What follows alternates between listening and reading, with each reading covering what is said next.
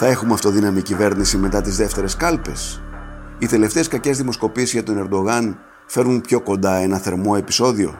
Υπάρχουν ενδείξεις για μια συμφωνία Ουκρανίας-Ρωσίας υπό την πίεση της Δύσης και της Κίνας. Θα φέρει η τεχνητή νοημοσύνη μεγάλες ανατροπές στη ζωή μας.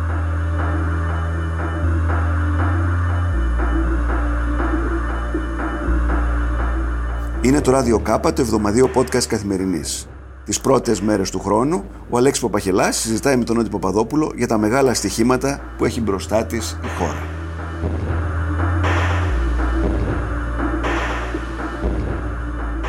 Καλώς ήρθατε στο Ράδιο Κάπα. Καλώς όρισα στο Ράδιο Κάπα. Ευχαριστώ που, που είμαι εδώ μαζί σου. Πώς βλέπεις τη χρονιά που έρχεται, Δηλαδή, θα μπορέσουμε να τη βγάλουμε καθαρή; Ε, αν είσαι από υγεία, το, το έχουμε και το ελπίζω με όλα αυτά που βλέπουμε γύρω μας. Αν το δεις γενικά, κοίταξε, θα είναι μια χρονιά δύσκολη. Δηλαδή, υπάρχουν δύο μεγάλα στοιχήματα. Το ένα στοίχημα είναι αν θα τελειώσει ο πόλεμος και αν θα ισορροπήσει αυτή η κατάσταση. Και το άλλο, αν και τι θα γίνει πολιτικά μετά τις εκλογές. Ο πόλεμος δεν βλέπουμε να τελειώνει. Όμως βλέπουμε να μπαίνει σε μια καινούρια φάση. Αυτό καταλαβαίνουμε με αυτό που κάνει ο Πούτιν. Εντάξει, εγώ νομίζω ότι μπαίνει σε μια φάση που έχουν εξαντληθεί και οι δύο πλευρές. Ο Πούτιν δεν θέλει να το παραδεχτεί. Ο Ζελένσκι επίσης έχει καβαλήσει σε ένα δέντρο και βλέπει τον κόσμο με ένα διαφορετικό μάτι. Αλλά απ' την άλλη νομίζω ότι υπάρχει πολύ μεγάλη θέληση από τη Δύση και τους Αμερικανούς και τους Ευρωπαίους να τελειώνει αυτή η ιστορία.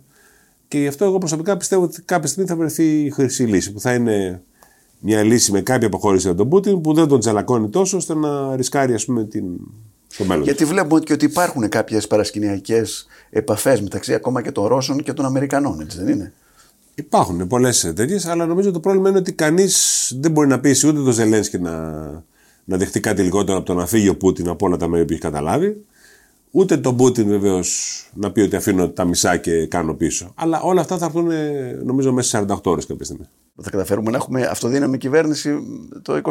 Δεν νομίζω ότι κανείς το ξέρει αυτή τη στιγμή. Νομίζω ότι ε, οι δημοσκοπήσεις δείχνουν ότι η κυβέρνηση πάει καλά. Δηλαδή ότι ο κόσμος δεν θέλει την περιπέτεια, να το πω έτσι. Νομίζω ότι έχουν πέσει πάρα πολλά λεφτά στην αγορά από όλες αυτές τις ε, επιδοτήσεις, επιχορηγήσεις και το καθεξής. Ε, νομίζω ότι ο κόσμος δεν θέλει να ξαναπάει σε μια μη κανονική κατάσταση και δεν νομίζω ότι αυτή τη στιγμή θέλει κανείς να μπει σε μια περιπέτεια να γίνει μια κυβέρνηση τρι, τρικοματική αριστεράς και αριστερά ή, εν πάση να μπούμε σε ένα φαύλο κύκλο λόγω της απλής αναλογικής. Δηλαδή, κατά κάποιο τρόπο, έχουμε πάρει τα, τα μαθήματά μας από τη δεκαετία των μνημονίων και τις δυσκολίες που περάσαμε, έτσι δεν είναι; Ε, νομίζω ότι χωρίς αμφιβολία, παρότι δεν θεωρώ ότι και ο ΣΥΡΙΖΑ είναι αυτός που ήταν το, το 12 και το 2015. Νομίζω ότι και αυτοί έχουν οριμάσει πολύ. Η χώρα έχει οριμάσει πολύ, ο κόσμος έχει οριμάσει, αλλά νομίζω αυτό που μας έχει αφήσει είναι μια γεύση ότι μην μπούμε πάλι σε περιπέτεια. Ο Μητσοτάκης, αν καταφέρει και εκλεγεί, πιστεύεις ότι θα μπούμε σε μια κανονικότητα, επενδυτική βαθμίδα, ανάπτυξη, ξέρω 2%, ε, καλύτερες μέρες; Καταρχήν αυτό θα εξαρτηθεί πάρα πολύ από την παγκόσμια συγκυρία. Γιατί αν έχεις μια ύφεση μεγάλη στην Ευρώπη κάπου αλλού, όλα αυτά που λέμε είναι καλά, αλλά εξαρτώνται και από ένα διεθνές περιβάλλον. Ε, Αλλιώς, ναι, θεωρώ ότι επενδυτικά υπάρχει μια εμπιστοσύνη στη χώρα. Η χώρα κοντεύει να γίνει βαρετή και προβλέψιμη αν δεν έχουμε κάτι μεγάλες εκλογές. Και νομίζω ότι όλο αυτό προφανώς θα βοηθήσει. Για μένα το σημαντικό είναι αν θα βρει τη. αν σε περίοδο που κάνει είτε μια κυβέρνηση αυτοδύναμη είτε μια κυβέρνηση με τον ε, Αδουλάκη, εάν θα βρει το πολιτικό κουράγιο και την πηξίδα για να κάνει κάποιες μεταρρυθμίσεις που για μένα έχουν μείνει μετέωρες. Φαντάζομαι, μιλάς για τη δικαιοσύνη, ας πούμε, για το ένα καινούριο πιο σύγχρονο κράτος.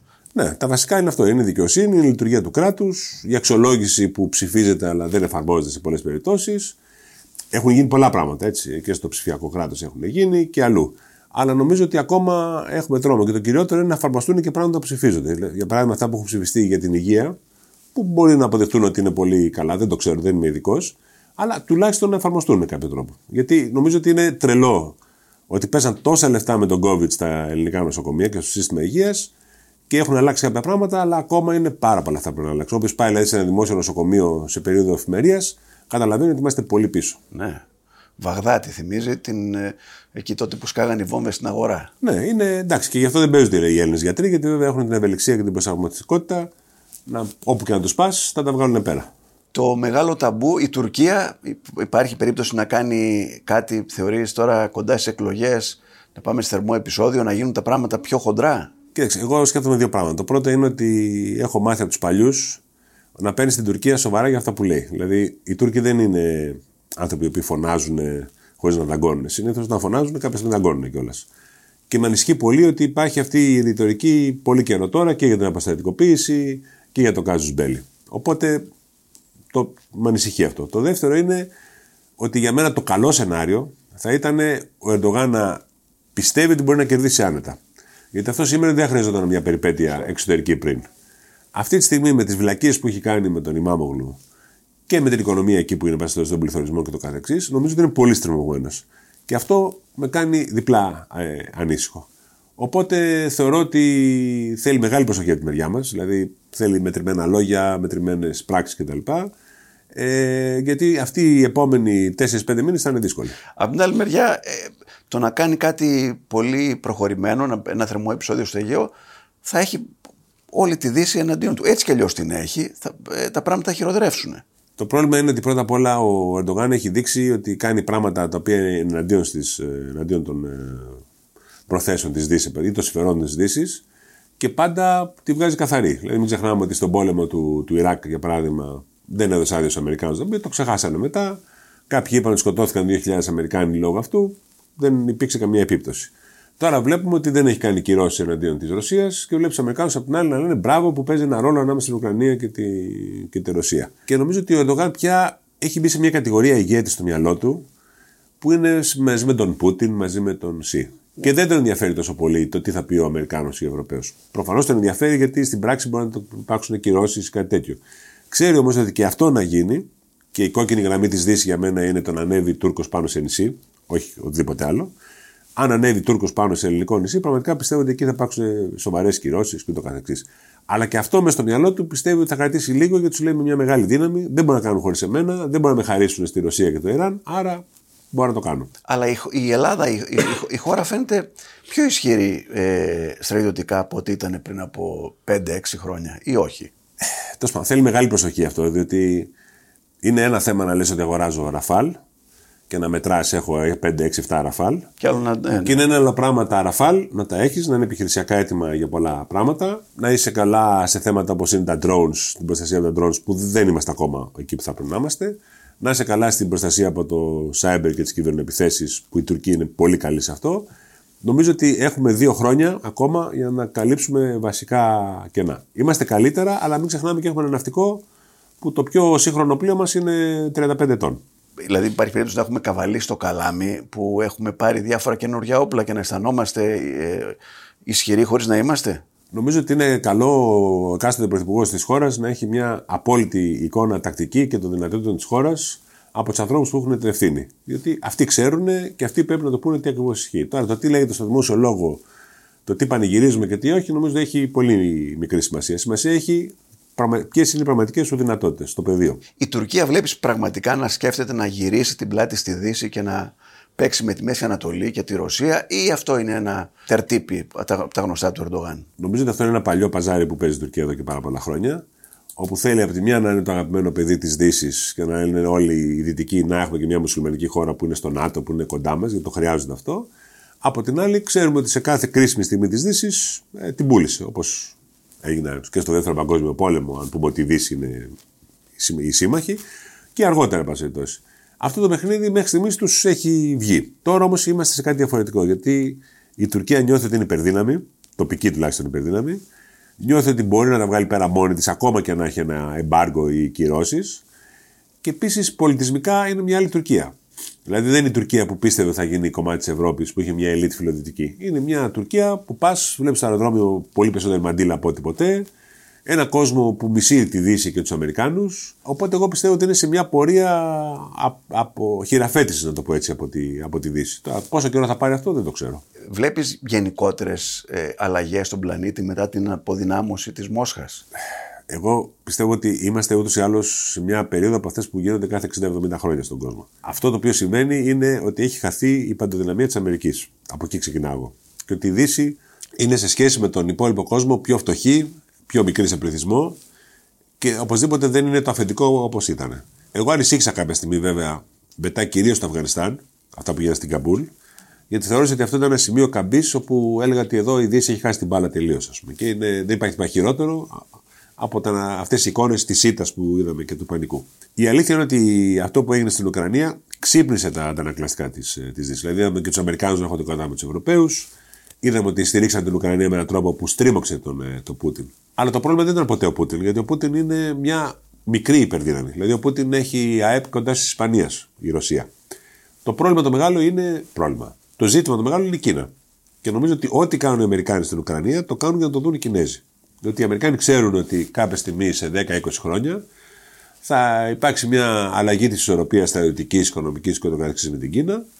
Ότι αυτό μπορεί να δοκιμαστεί στην Ταϊβάν ή κάπου αλλού. Οπότε θέλουν να δώσουν το μήνυμα ότι, κοίταξε να δεις, όταν θέλουμε, κάνουμε τα πράγματα με σκληρό τρόπο. Και νομίζω ότι αυτό είναι το μήνυμα. Το μήνυμα δηλαδή, δεν είναι στον Πούτιν. Δεν τους ενδιαφέρει τόσο πολύ ο Πούτιν. Τους ενδιαφέρει νομίζω ο ΣΥ και η Κίνα. Βλέπω τώρα στα διάφορα think tanks και στις διάφορες ομιλίες που κάνουν έτσι, μεγάλα κεφάλια στο εξωτερικό ότι ουσιαστικά παραδέχονται ότι η τεχνολογική αναβάθμιση της Κίνας είναι τεράστια και είναι, ουσιαστικά είναι το έτερον ήμιση, το, το αντίπαλο δέον της Αμερικής ή όχι; Ε, είναι. Εντάξει, ε, αυτό που κάνανε οι Κινέζοι είναι, είναι ασύλληπτο. Δηλαδή οι Κινέζοι ένα, έχουν ένα παιχνίδι που δεν θυμάμαι πώς το λένε, ε, επιτραπέζιο το στρατηγικό, όπου κάποια στιγμή ένα κομπιούτερ κέρδισε τον, ε, τον πρωταθλητή αυτού του, του παιχνιδιού. Και εκεί τρελαθήκαν οι Κινέζοι, γιατί καταλάβαν ότι θα πει τεχνητή νοημοσύνη. Και βγήκε ο ΣΥ σε μια ομιλία στο συνέδριο του κόμματος πριν από πόσο ήταν, 6-7 χρόνια, και είπε ότι σε 3-4 χρόνια θέλουν να είμαστε εμείς πρωταθλητές στο AI, στο Artificial Intelligence. Και όντως έχουν πάει πάρα πολύ μπροστά.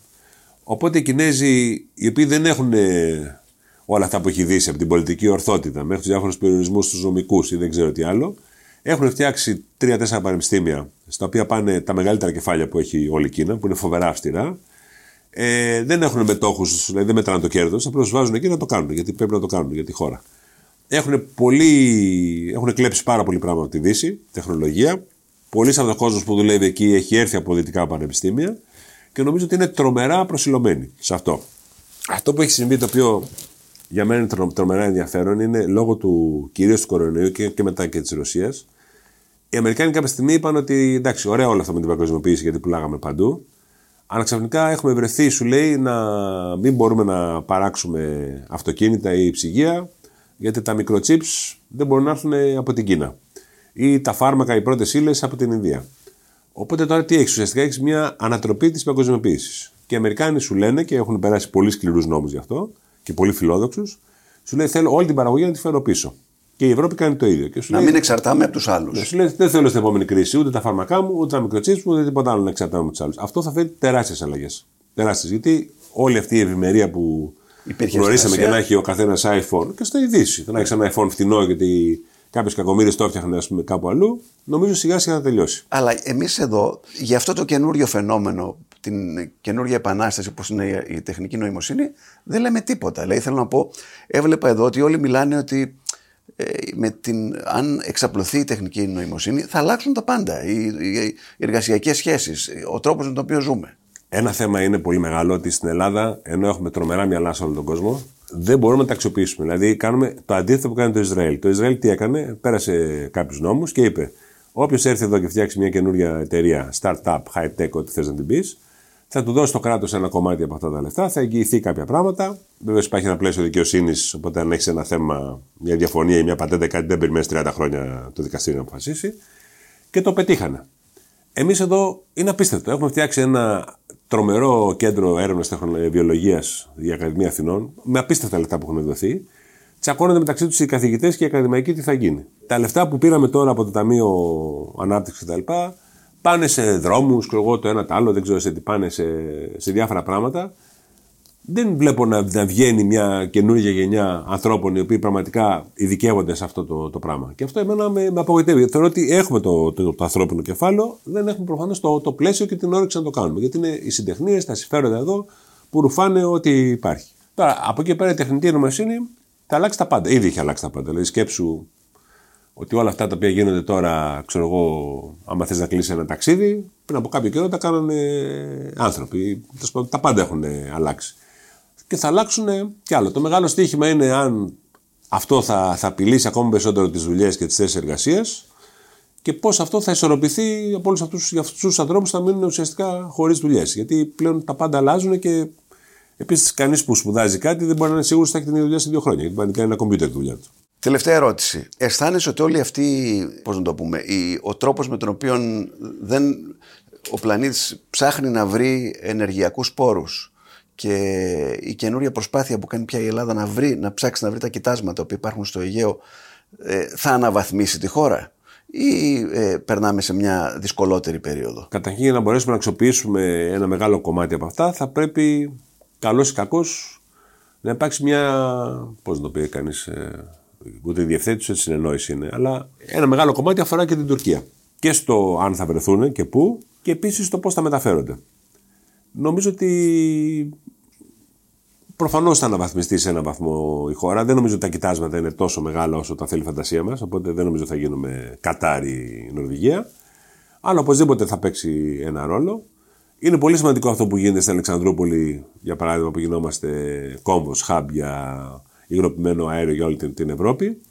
Βέβαια, πάντα να έχουμε στο μυαλό μας ότι αυτά δεν αφήνουν και τίποτα φοβερό υπεραξία πίσω. Έτσι. Είναι σημαντικό ότι τα έχεις, στρατηγικά είναι σημαντικό, υπάρχουν κάποια χρήματα, αλλά δεν είναι ότι έχεις δεκάδες χιλιάδες θέσεις εργασίας γύρω, γύρω από αυτό, έτσι, να μην έχουμε ψευδεστήσεις. Το μεγάλο ζήτημα για μένα είναι που το έχει όλη η Ευρώπη τώρα. Είναι ότι από τη μια θέλει να πάει στην πράσινη ανάπτυξη, από την άλλη τώρα με όλα αυτά που έχουν γίνει αυτό έχει πάει πίσω. Και επίσης, αν το παρακάνεις γρήγορα, θα δώσεις ένα μεγάλο πλεονέκτημα στους Κινέζους, Ινδούς και όλους τους άλλους που δεν ακολουθούν τους ίδιους κανόνες. Και αν δει κανείς τη βιομηχανική παραγωγή στην Ευρώπη, για παράδειγμα, έχει πέσει 30% το τελευταίο, το τελευταίο διάστημα και θα πέσει κι άλλο. Οπότε πρέπει να βρεις τη σωστή ισορροπία ανάμεσα στα δύο.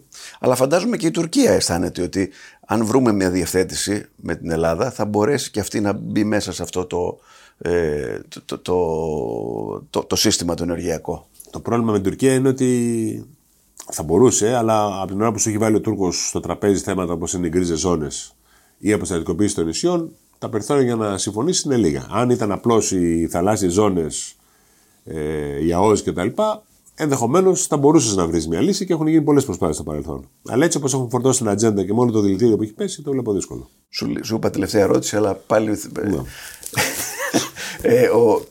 Εμάς μας συμφέρει να βγει ο Ημάμογλου ή να ξαναβγεί ο Ερντογάν; Εάν ήμουν σίγουρος ότι δεν θα γίνει τίποτα μέχρι τις εκλογές, θα σου λέω να ξαναβγεί ο Ερντογάν. Γιατί δεν πιστεύω ότι. Πιστεύω ότι και η αντιπολίτευση είναι το ίδιο επιθετική σε ό,τι μας αφορά. Το βαθύ κράτος θα έχει την ίδια δύναμη που έχει. Και νομίζω ότι ο Ερντογάν τουλάχιστον είναι ένας διάβολος που τον ξέρουμε. Αλέξη, ευχαριστώ πολύ. Και εγώ. Καλή χρονιά να Καλή χρονιά.